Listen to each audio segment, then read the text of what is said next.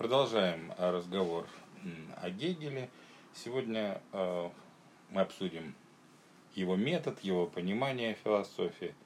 Ну и перейдем, возможно, к разговору о деталях его системы. А прошлое занятие мы как раз закончили с рассуждения о том, что, собственно, вот есть два основных варианта его системы и попытка их согласовать так в лоб оказывается неудачной, э, не проходит, потому что, ну, э, да, вот в первом варианте все начинается с феноменологии, духа, это такое введение в систему, потом идет логика, потом реальная философия, э, то есть философия природы, философия духа. Эти части первого варианта системы Гегель не создал, есть только феноменология и наука логики – но зато он создал э, другой вариант, в котором есть и философия природы, и философия духа.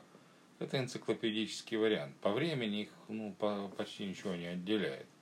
Энциклопедия появилась в 817 году, а публикация логики в 816. Ну и тем более вот, удивительно, что есть некий конфликт, потому что феноменология отсутствует – в энциклопедии и сказать, на первый взгляд, что ну и что, он просто ее написал, не стал уже, не стал воспроизводить в энциклопедическом варианте. Последовательность других дисциплин там все равно та же, что и в первом проекте.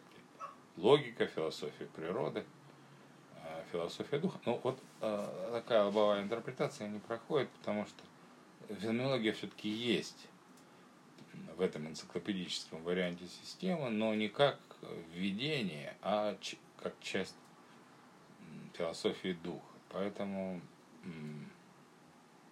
приходится искать какие-то другие объяснения, но э, они могут быть такого рода, что Гегель изменил свои взгляды, отказался от э, своих ранних идей, вообще, может быть, даже от ранней философии.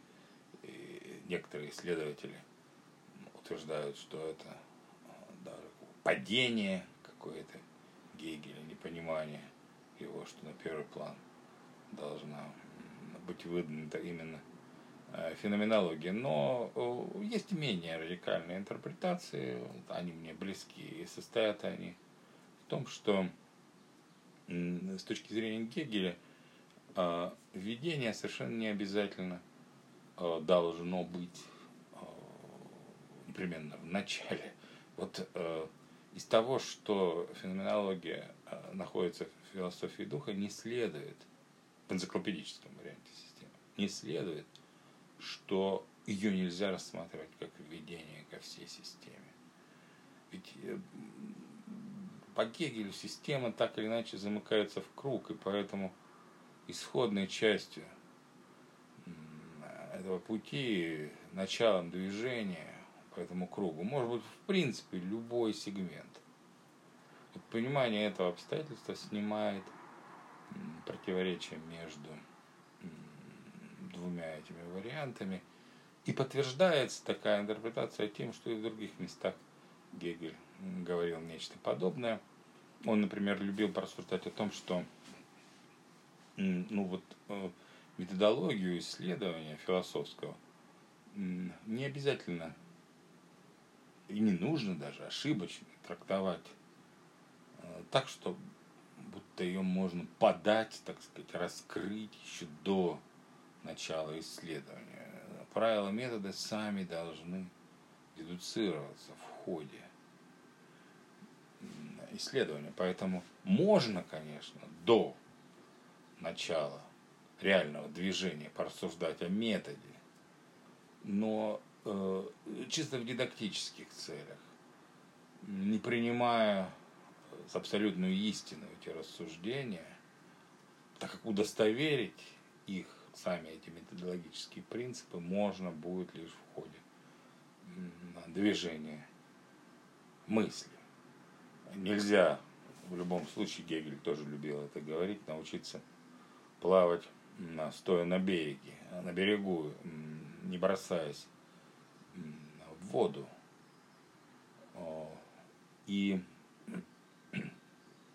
Конечно, а, здесь можно возразить Гегелю, ну хорошо, вы говорите, в самом исследовании будет э, будут дедуцированы правила метода, но исследовать, как вы будете, чем вы будете руководствоваться в ходе этого исследования, а, чего бы то ни было исследования, вот в ходе гегелевского, в частности, путешествия к абсолюту. Ну, э, у Гегеля такая интуиция, что э, мысли – человеческой. Просто надо дать волю, надо отпустить ее на свободу, надо содрать с нее какие-то несвойственные мышлению вещи, вроде чувственных образов, фантазий. Конечно, эти рецепты тоже откуда-то надо брать. То есть из круга такого методологического выйти – все-таки оказывается затруднительным, но Гегеля это не смущает. Он, еще раз, он пытается так, круговую природу а, нашего мышления обернуть на себе на пользу. Себе на пользу. Ну, и тем не менее, круг кругом, но проблема начала вполне актуальна для Гегеля. И вот решение этой проблемы, с чего начать, он э, подает, так сказать, э, в контексте, поначалу, подает в контексте э, обсуждения раз, разных способов философствования. Есть у него в малой логике вот такой раздел «Три отношения мысли» к объективности – звучит очень сухо и непонятно на первый взгляд, о чем идет речь, но э, реально это обсуждение различных типов философствования и отношения к ним Гегеля. И в ходе этого обсуждения кристаллизуется его собственное понимание философии, потому что он не оголтело критикует э, другие взгляды на философию э, и философствование. Он пытается взять э, что-то позитивное, что-то хорошее, так сказать, из них и объединить это в своем видении. Вот. Ну, а потом уже, вот после того, как он определяет это отношение к различным типам философствования, он э, конкретизирует э, правила метода, уже более э, конкретно о них говорит, и конкретизирует одновременно свое отношение к истории философии. Вот и мы так сейчас будем действовать. Сначала я расскажу вам о этих трех отношениях мысли к объективности отношения к Гегеля, потом мы вот уточним его отношение к истории философии и конкретизируем детали его метода, который как бы вот будет уже очевиден из в общих чертах из э, предшествующих наших рассмотрений. Ну и так первое отношение мысли к объективности – который обсуждает Гегель, это так называемая метафизика, метафизический способ философствования. После Гегеля э, долгое время, особенно вот в тех э, философских сообществах, которые оказались под влиянием его идей в наибольшей степени, его идей, идей марксистов, которые опирались во многом а, на Гегеля. Так вот, слово метафизика э, стала ругательным, но ругательным а, оно стало не по кантовским соображениям, а, то есть не потому, что вот метафизика претендует на познание таких вещей, которые выходят а, за границы познаваемого, а потому что метафизика мыслилась как антидиалектическое такое философствование. Антидиалектическое, костное, не способная постичь э, истину во всей ее конкретности и богатстве. Ну, давайте разберемся вот, э, теперь э, с этим. Все-таки, да, действительно, Гегель критикует метафизику, но что это такое в его понимании? Он начинает разговор о метафизике с того, что это такой наивный способ философствования. Вот это очень важный момент. То есть метафизика, она не критична. Это действительно такой догматический стиль мышления. Вот что главное в Гегеле. И это, кстати, э, вполне кантовский упрек. Вполне кантовский упрек. Образцом метафизика для Гегеля э, оказывается философ, который был образцом догматизма э, для Канта. Это Христиан Вольф и его школа. Но я уже говорил вам о том, что этот образ Вольфа и вольфианцев, конечно, особенности Вольфа, не вполне точен. Вольф был как раз весьма-весьма рефлексирующим и э, в терминологии Канта критическим философом, но его плохо знали – и Кант плохо знал, и Гегель, поэтому вот, э, э, рассуждали о таком мифологизированном, скорее, Вольфе и вольфианцах. Ну, не важно. Важно то, что вот догматизм важная черта, наивность, соответственно, и, ну, не только. Метафизика – это такая вот рассудочная, э, абстрактная, дисциплина. Мы знаем уже, что Гегель открыл, то есть переоткрыл, правильно будет сказать, высшую способность человеческого познания, которую, кстати, Вольф писал в свое время, э, разум, э, который может вот, э, возвыситься до познания абсолюта. Но метафизики с точки зрения Гегеля забывают о существовании этой способности, пользуются исключительно рассудком, такой калькулирующей способности, негодной для самых а, высоких а, задач, порождающей лишь абстракции. И вот с помощью этих а, низовых вот, дискурсивных способностей мышления – эти философы пытаются решать фундаментальные вопросы, в том числе о существовании Бога, о его сущности. И, конечно, пользуясь этим негодным инструментом, они не могут прийти к надежным, достоверным результатам. При этом э, в метафизике есть и позитивное нечто. То есть Гегель не ограничивается негативными характеристиками метафизики. И вот этот момент легко упустить. Но нам не нужно его упускать. А позитивная сторона метафизики состоит в том, что метафизики верят в возможность постижения э, сущего самого по себе. То есть они верят, что человеческий разум может постичь истину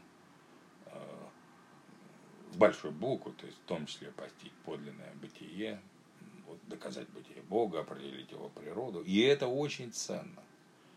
Вот э, у других философов, как мы увидим, эта вера отсутствует. И тут Гегель решительно на стороне метафизиков. Собственно, из его а, а, рассуждений о метафизике можно уже а, наглядно достаточно представить, извлечь точнее, представление о том, как он сам-то будет философствовать. То есть вот наивность э, его не устраивает, значит, он будет пытаться критически философствовать. Он всегда подавал себя как философ, который усвоил э, уроки Канта. Вот он будет стараться э, философствовать конкретно, а не абстрактно, опираться не на рассудок, а на разум, но при этом вот будет разделять с метафизиками веру в постижимость э, высших истин и подлинной реальности. Ну, э, другой, второе отношение мысли к объективности включает в себе два стиля, так сказать. Два отношения объединяет. Одно из них это эмпиризм, другое критическая философия Канта. Критическая философия вырастает из эмпиризма, и Гегель достаточно убедительно показывает, как это происходит. Но что же такое вот эмпиризм? Эмпиризм вырастает из осознания проблем и дефектов метафизики. Он тоже, как, собственно, гегелевская философия, является реакцией на метафизику. Метафизика абстрактна. Значит, эмпирики будут стремиться к конкретности. Да, метафизика наивна. Эмпирики э, тоже осознают э, этот дефект и пытаются избавиться от наивности, пытаются проверять возможности нашего познания тех или иных вещей, а прежде чем говорить о них. Ну, образцом эмпирической философии для него, конечно же, служат британские мыслители 17-18 а, веков, и он охотно, так сказать, рассуждает. Вот этой преемственности, а, идущей от Лока, готов выстроить эту вот линию. Лок, Беркли, Юм.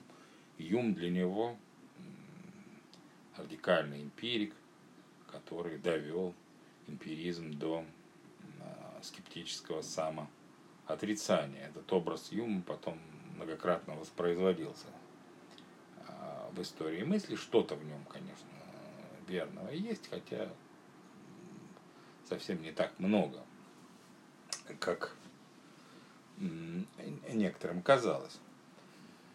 Ну так вот, все это вроде бы неплохо у эмпириков, но они решают э, реальные проблемы э, негодными все-таки средствами.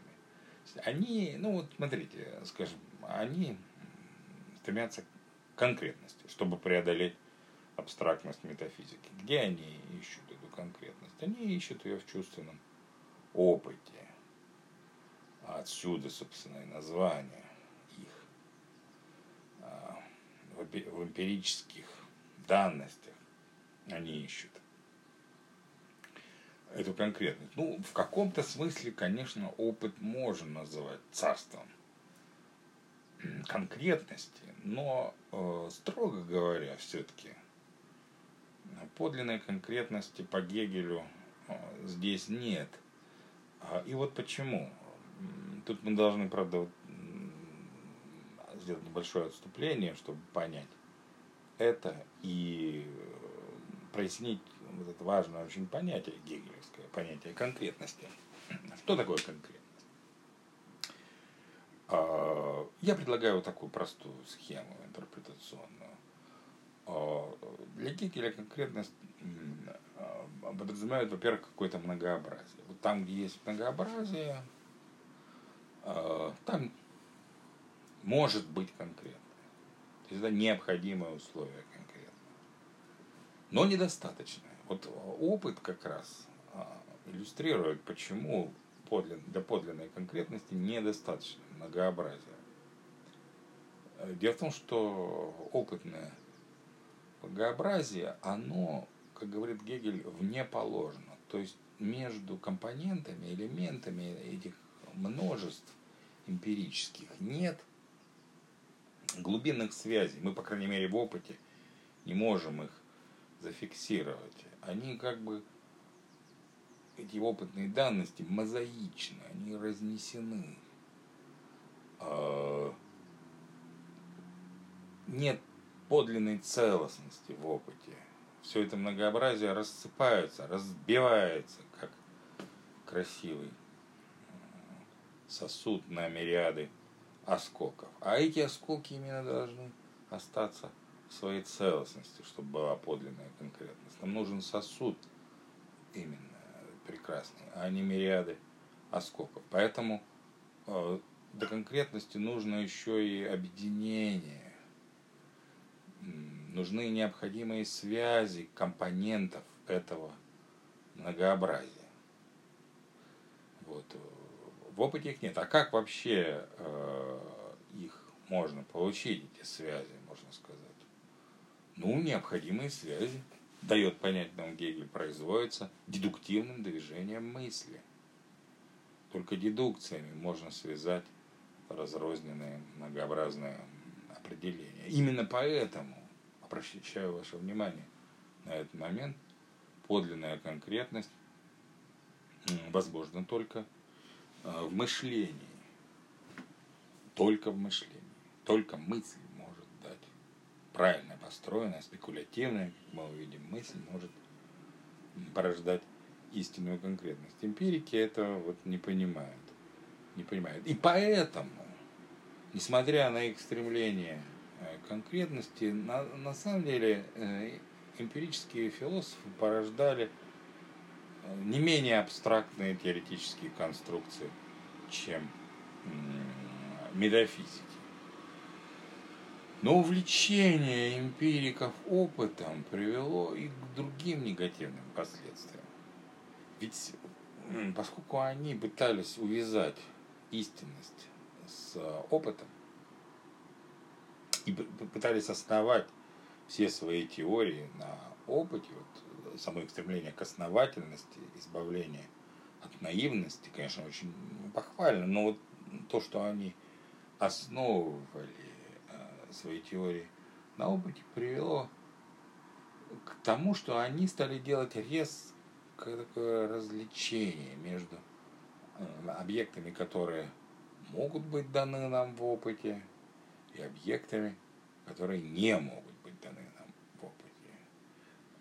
истинность, она возможна именно в сфере опытных данностей, а, а вот в сфере вещей вообще, так сказать, независимых а, от опыта, она а, крайне проблематична. Но ну, а поскольку эмпирики к тому же а, считали, что опытные данности так или иначе а, связаны с, естественно, с устройством наших органов чувств, и поэтому оказываются в той или иной степени субъективными, то существовала объективная тенденция к тому, чтобы этот мир опыта и в онтологическом смысле, так сказать, отграничить от э, предметов, э, существующих э, независимо от, от человеческого опыта. Опытные данности стали называться явлениями, которые противопоставлялись объективным вещам самим по себе. И вот тут мы уже переходим, собственно, к кантовской философии, для которой действительно очень характерно это развлечение. Поэтому кантовская критическая философия и вырастает из эмпиризма. И вот эта позиция кажется Гегелю совершенно э, неприемлемой и даже парадоксальной, потому что э, истинность оказывается, э, согласно критическим философам и эмпирикам, существующей только в сфере видимости, в сфере явленности, а не подлинного бытия, а подлинное бытие как раз оказывается закрыто для познания. Ну, это вот э, тупик с точки зрения Гегеля, который надо преодолевать. И вообще должен вам сказать, что э, многие интуиции Канта, о которых мы сейчас вот сказали, которые вам хорошо известны, вызывали резкое неприятие у Гегеля. Э, гегельская философия во многом перевернутая, перевернутая кантианство. То есть э, гегельскую философию не только можно э, трактовать как реакцию на метафизику, но и как реакцию на эмпиризм и на критическую философию.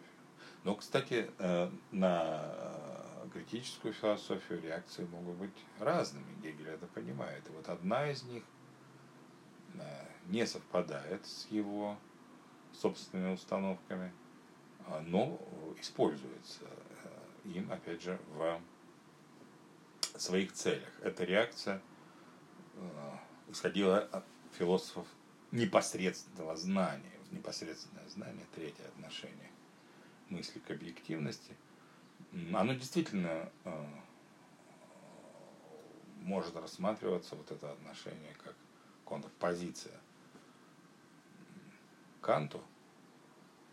Гегель связывает э, вот эту теорию непосредственного знания с именем Фридриха Генриха Якоби, который действительно пытался осознанно противостоять кантовским идеям. Ну и в чем же смысл этого противостояния? Ну, раз вот э, Кант нам говорит, что подлинная реальность недоступна вот, дискурсивному познанию, э, и трудно ему, в общем, возражать, а возражать нужно из-за абсурдности и неприемлемости по разным причинам этой позиции, то одно из возможных возражений состоит в допущении того, что у нас есть иной способ соприкоснуться с подлинной реальностью, вот, интуитивно а, ее прочувствовать. И, собственно, вот именно так Гегель видит а, сущность этого а, подхода, этого отношения мысли к объективности. Мы говорим, что у нас просто есть непосредственное знание высшего бытия. То есть мы не пытаемся, как метафизики, рассудочно его постичь. Мы не говорим, э, как Кант, а, а, или эмпирики, о невозможности такого рассудочного постижения. Мы согласны они уже об этом сказали, мы в этом смысле с ними согласны, но мы и не говорим, как они о э, невозможности вообще какого бы то ни было постижения истинного бытия. У нас есть разум, у нас есть уникальная способность, которая позволяет нам непосредственно соприкоснуться с этим подлинным бытием. Ну, э, опять же, э, Гегель во многом согласен с этим. Да, у нас есть такая способность, готов сказать. Мы можем действительно непосредственно постигать подлинное бытие. Но это не значит, что э, решение найдено. Это не значит, что философам э, больше э, и делать-то нечего. Стоит лишь им прислушаться к своему внутреннему вот такому голосу, так сказать, исходящему от этих высших реальностей, и э, задача будет решена, никаких философских проблем не останется. Все дело в том, что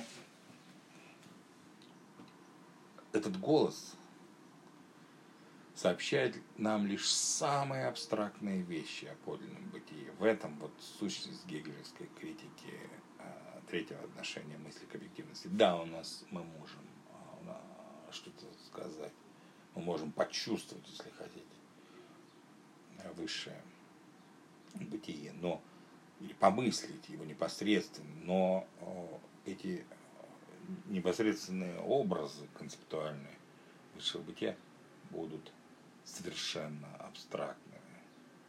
Тогда как мы стремимся к конкретному постижению абсолюта. Иными словами, непосредственное отношение к Богу, к Абсолюту, это лишь первый шаг на пути богопознания, а не завершение истории. Непосредственное такое вот и мгновенное. Мгновенное просветление, перефразируя другие культурные конструкты, дает нам лишь абстрактные образы божества.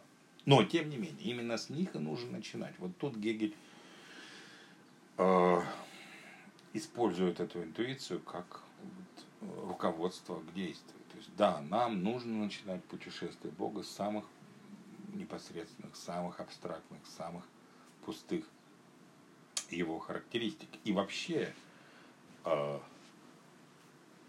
путешествие к Богу, к абсолютному духу, это движение, получается, от предельных абстракций к предельным конкретностям. И сам метод поэтому свой Гегель называет, это его самое название, методом движения от абстрактного к конкретному. Ну и теперь мы с вами готовы, как я обещал вам, конкретизировать детали этого метода, но еще пару слов о, перед этим об историко-философских интуициях Гегеля. Мы видим, что он довольно интересно классифицирует философские позиции современников. А, не менее интересна его концепция историко-философского процесса. Гегель как вот здесь он не выступает таким сокрушителем предшественников, каким был в глазах многих, к примеру, Канта, пытается найти позитивные моменты в их концепциях. Точно так же и во взгляде на историю философии он склонен видеть у предшествующих философов все более точное более точное изображение э, истины, э, а не смотреть на историю философии как на коллекцию каких-то глупостей или э, заблуждений. Иначе говоря, вот как наше исследование божественное мы должны начинать с самых бедных, мы уже выяснили, образов божества, так и история философии неизбежно должна была начинаться с артикуляции этих, этих же самых а, беднейших образов. Вот мы увидим с вами, что Гегель изучает а, Бога, так сказать, а, отталкиваясь от понятия чистого бытия. Вот это самый такой бедный, абстрактный образ Бога. Ну и история философии поэтому должна в силу а, соответствия между логическим и историческим а, должна начинаться с а, артикуляции в той или иной философской системе понятия чистого бытия. И, конечно же, Гегель без труда находит подобную артикуляцию в поэме о природе Парменида. Вот подлинное начало – философии. Потом, а, допустим, вот следующее, более высокое определение мысли. Это станов... становление, об этом мы еще с вами поговорим. И а, в истории мысли тоже, вслед за Парменидом должен был появиться философ, который вот артикулировал становление. Это, разумеется, Гераклит. Ну и не беда, что Гераклит может быть, жил раньше Парменида, хотя тут историки античной философии иногда дискутируют на этот счет, но принято все-таки считать, что более поздний э, философ, чем Гераклит. Но Гегеля это совершенно не смущает. В, вообще в эмпирической реальности могут быть всякие отступления от правильности логической, то есть соответствие логического и исторического не безусловно, мы тоже этой э, темы коснемся. В любом случае, Парменид должен был э, жить до Гераклита, до Гераклита. Ну, если вам хочется выстраивать действительно вот такую историческую последовательность, а, соответствующую логической, то тогда можно говорить не о Гераклите, а о Ксенофане, и вот тогда а, не о Променеде, а о Ксенофане, и тогда Гераклит оказывается на своем, на своем месте. Ну и вот дальнейшее движение истории мысли по Гегелю соответствует ступеням, как он говорит, малой логики, логической, логической идеи. Ну вот. Ну и давайте теперь все-таки попробуем разобраться, как же по этим ступеням логической идеи подниматься от самого абстрактного до самого конкретного образа Бога. Тут вот э, нам очень помогает рассуждение Гегеля во вводных, опять же, разделах малой логики о м, сторонах логического. Замечательный компрессированный текст, где он вот поясняет различие между как раз рассудочным диалектическим и спекулятивным. В любой мысли, заслуживающей такого названия, есть вот эти стороны. Рассудочная, диалектическая или отрицательно разумная, как называет э, его Гегель, и спекулятивная или положительно разумная.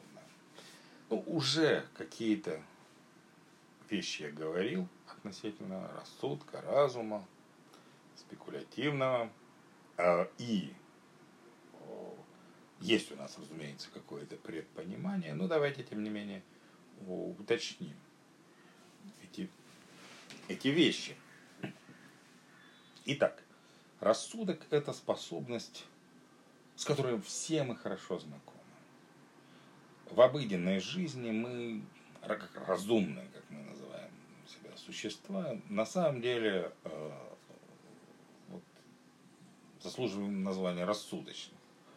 Мы постоянно пользуемся рассудком. Это способность, благодаря которой мы классифицируем вещи, распределяем их так сказать, в, нашем, нашей памяти, раскладываем а, по полочкам, устанавливаем какие-то связи между ними, противопоставляем одно другому, калькулируем. Рассудок как огня боится противоречий. Он вот на этом законе недопущения противоречий между одними и другими определениями мысли и стоит.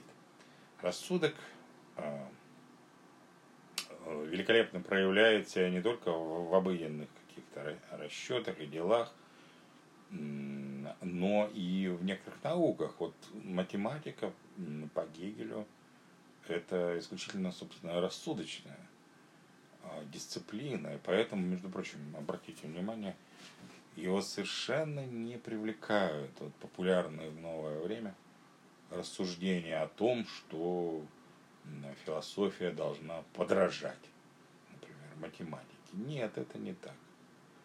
Э, подражание математике – это принижение э, философии по Гегелю, потому что философия ну, опирается на высшую познавательную способность, разум, и поэтому философия не только более высокая, но и более строгая на самом деле дисциплина, чем а, математика.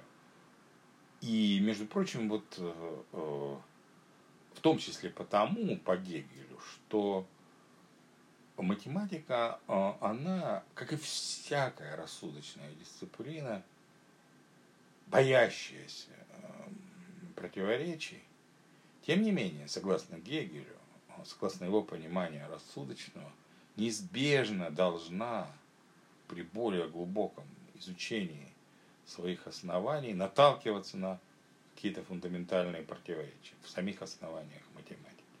То есть, ну, э, и она не, не будет знать а, что с ними делать? Она будет мучиться. Гегель очень обрадовался бы, узнав, так сказать, о том, что произошло в математике а, почти через сто лет после появления его работ, узнав о мучениях Фрейги и Рассела в связи, в связи с отысканием проблем, противоречий в теории множеств, на которые они пытались основать, так сказать, математику. Кегель порадовался, но не удивился, потому что это э, его понимание математики вот предполагает именно э, такие неприятные, так сказать, для рассудочных философов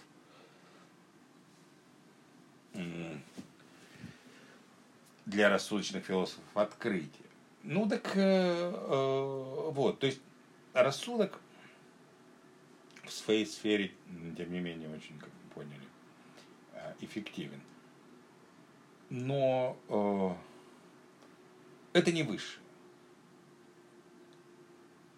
э, форма мышления. Не высшая она, сейчас мы увидим, каким образом по Гегелю преодолевается. Но э, даже преодоление рассудка более высокими формами мышления сохраняет рассудочный момент. То есть в более этих высоких формах. Вот обратите внимание, то есть Гегель это не такой мыслитель, который пытается не спровергнуть рассудок. Преодоление не есть неспровержение. Даже в спекулятивном высшем мышлении сохраняется момент рассудочности. Не забывайте вот об этом, иначе мы получим неверную интерпретацию гегелевской философии. Но как же э, преодолевается рассудок и как, собственно, можно показать, что это не высшая форма мышления? Показать это можно так, что в любом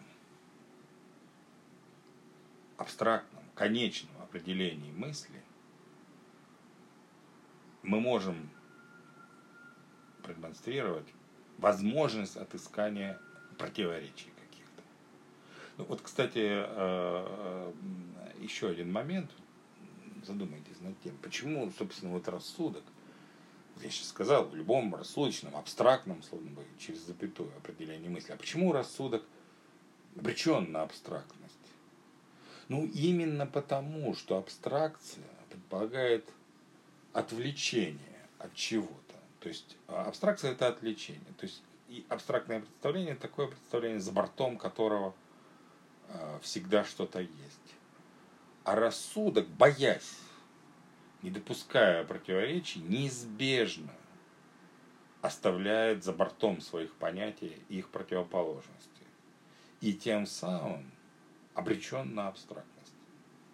Тем самым обречен на абстрактность. Ну так вот, и Гегель доказывает нам, что в любом абстрактном, конечном, стало быть, абстрактное конечное то же самое. Потому что, еще раз, если абстрактное, то есть граница, есть что-то за пределами. Значит, есть пределы, есть границы. Так вот, есть конечность. Значит, в любом конечном определении мысли можно найти противоположность. Как он это показывает? Ну, давайте я приведу вам самый общий довод он годится для многих конкретных э, примеров. Вот представьте себе э, нечто конечное. Ну, даже можете нарисовать в своем воображении какую-то геометрическую фигуру, допустим, круг. Давайте внутреннюю часть круга обозначим А. Ну, просто этот круг назовем А. Вот мы мыслим э, это самое как нечто определенное, конечное. Да? И скажите ли, а, можно ли мыслить а, это А, не мысля его границы? Нет, конечно. То есть, если вы мыслите А, именно эту фигуру, круг в данном случае, то, конечно же, если вы не будете мыслить границы этого круга, то вы не будете мыслить круг. То есть мысли А, вы мыслите границы этого. Но можно ли мыслить, следующий вопрос, можно ли мыслить границы, а, не мысля то, что находится по ту сторону границы? Тоже нельзя. Граница это всегда граница между чем-то и чем-то. А что, следующий вопрос, находится за границей этого А? За границей находится не А. Вот мы и получили, что мысли А мы неизбежно мыслим не А, то есть его противоположность. И так вот в любом рассудочном понятии можно отыскать а, его противоположность, имманентным движением мысли. Искусство отыскания противоположности э, в рассудочных понятиях Гегель называет диалектическим искусством. Это и есть диалектика. Искусство отыскания противоположностей имманентным движением мысли в конечных, абстрактных, рассудочных определениях. Когда мы полагаем противоположность к исходному понятию, мы э, сталкиваемся с противоречием. То есть, иными словами, диалектика во всем конечном может отыскать какие-то противоречия. Это есть отрицательно разумное искусство отыскания противоречий в конечных рассудочных определениях мысли. Гегеля часто называют диалектиком. Э, справедливо ли это? Ну, в каком-то смысле справедливо, потому что он пользуется этим методом постоянно и э, акцентирует на нем внимание. Да, в этом смысле, вот если так применять эту характеристику, то Гегель, конечно же, диалектик. Но можно ли назвать его метод диалектическим? Нет, нельзя. Вот по какой причине. Строго говоря, нельзя. По, по той причине, что диалектика в чистом виде – это скептицизм по Гегелю. Диалектик – это тот, кто отыскивает противоречия и останавливается на этом. И умывает руки и говорит, что все, больше сделать здесь ничего нельзя я отыскал противоречие, и на этом моя задача интеллектуально исчерпана. И я буду э, чем-то другим лучше заниматься. Буду жить, а не философствовать. Вот, э, потому что в философии, в мышлении вообще нельзя достичь ничего прочного, основательного. А что бы вы ни взяли, всегда можно будет противопоставить этому прямо противоположному, э, с равными основаниями. Это и есть вот скептицизм в чистом виде. В чистом виде. С умыванием, так сказать, рук тоже обязательно. Если нет этого, то это уже не скептицизм, как мы сейчас увидим. Поэтому, кстати, вот многие, между делом замечу, философы, которые иногда даже традиционно считались скептиками, в действительности ими не являлись. Вот тот же Юнг, сегодня упомянут, он никогда не умывал руки ситуациях, даже если он открывал какие-то парадоксы, он пытался их решить, они его мучили, они не оставляли его в таком классическом скептическом благодушии. И он пытался их разрешать. И Гегель в этом смысле действует аналогичным а, образом. Он тоже нам говорит, что нельзя останавливаться на противоречиях, надо пытаться их решить. И у нас есть предпосылки для решения противоречий, какими бы фундаментальными они ни были. И эти предпосылки наличие у нас не только отрицательно разумного начала в мышлении, но и положительно разумного. Положительно разумное – это и есть спекулятивное по Гегелю. И специфика положительно разумного мышление состоит именно в том, что оно позволяет нам решать противоречия. Или, иными словами, позволяет нам не отбрасывать противоположности, не уничтожать их в взаимном столкновении, это путь никуда, а синтезировать противоположности. А, спекулятивное – это искусство решать противоречия или синтезировать противоположности. И что же вот теперь зададим себе такой вопрос, что же получается в результате такого синтеза? Что мы, собственно, обретаем благодаря этой способности? А мы, отвечает Гегель, обретаем возможность как раз наращивать конкретность наших мыслей путем их имманентного движения. Смотрите, как это происходит. Берем какое-то абстрактное понятие, которое нам подбрасывает или подсказывает рассудок. Начинаем его анализировать, находим в нем противоположность. Ну, назовем это понятие, опять же, А, вот исходное. Находим в нем противоположность. А, то есть в нем, имманентным движением мысли, отыскиваем противоположность. Не А. Ну, назовем это не А, Б. Так? Значит, вот есть у нас теперь два определения уже мысли. А и Б. Ну, покуда они противостоят друг другу, двигаться дальше невозможно. Но мы можем их синтезировать.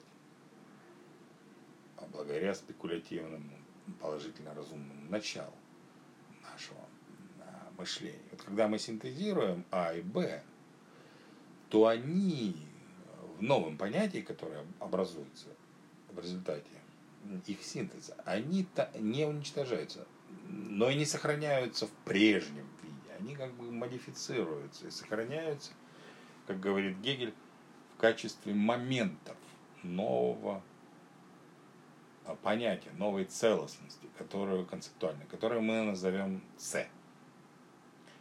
Итак, у нас есть новое понятие С, в нем в качестве моментов содержится А и Б. Мы связали эти моменты непрерывным, дедуктивным движением мысли.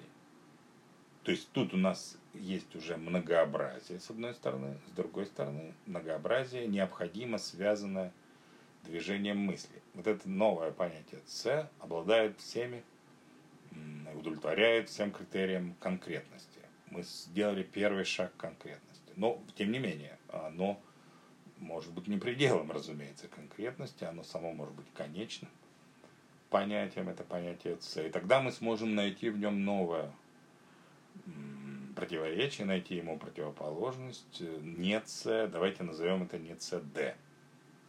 То есть в С мы обнаруживаем его противоположность Д. Потом мы на следующем этапе вновь синтезируем эти противоположности в новом понятии Е. Это понятие Е будет содержать в качестве моментов А, Б, С и Д. Видите, как происходит наращивание конкретности э,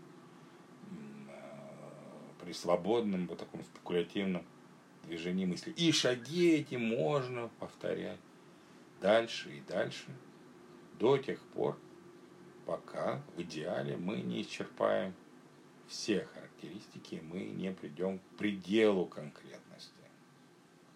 Тогда наше путешествие будет завершено. Но предел конкретности э, это и есть полнота божественного существования.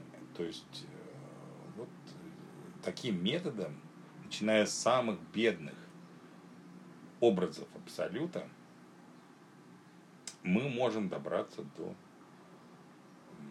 самых богатых, самых адекватных его образов – и вы уже знаете, что, собственно, вот э, самым адекватным образом абсолюта оказывается понятие абсолютного духа. Теперь я могу вам напомнить, что гегелевская система начинается с, да, с чистого бытия, как я сегодня уже не раз говорил, внутри логики малой, и вообще логики, неважно, малой или большой, это обсуждается. И а, ну, я упомянул малую просто потому, что мы ее берем в качестве образца. Вот. И мы доходим до понятия абсолютной идеи внутри логики. Это вот уже конкретный образ абсолюта, но абсолюта рассмотренного до творения природы и конечных духов. То есть это такой абсолют, вне которого все-таки что-то еще пока хотя бы потенциально остается, и поэтому тут нет подлинной полноты, бесконечности, бытия, вне которой уже а, ничего не может быть. То есть тут есть еще куда двигаться. И поэтому на следующем этапе мы а, обсуждаем, рассматриваем в гегелевской системе и на бытие, абсолютные идеи, природу. В природе мы находим человека, это следующая часть его философии. Тут уже начинается философия духа, и человек в высших формах своего существования дотягивается своим разумом до Бога, то есть исследование человеческого духа завершается обсуждением видов богопознания, через которое происходит возвращение абсолютной идеи к самой себе. Абсолютная идея ушла в инобытие, став природой, а потом через человека и его ну, устремленность теоретическую а к Богу, она, эта абсолютная идея, возвращается к себе, обретая тем самым полноту самосознания, какие-то фрагменты самосознания – присутствуют уже абсолютные идеи, но вот всю полноту самосоздания она обретает через это возвращение к себе, через природу а, и человека, и а, абсолютная идея становится полноценной личностью. Личность отличается от неличности, согласно общим представлениям на этот счет, именно благодаря наличию самосознания. Если абсолютную идею лишь в условном смысле можно в ограниченном смысле именовать личностью, то вот абсолютный дух, который обрел полноту самосознания, это, несомненно, личный, э, личный Бог.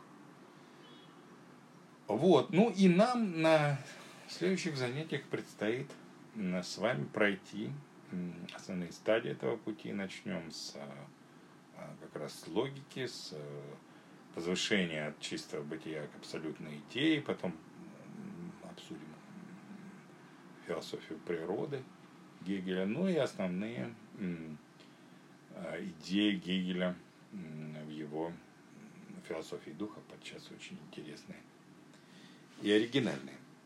Ну, а, сегодня все. До следующих встреч.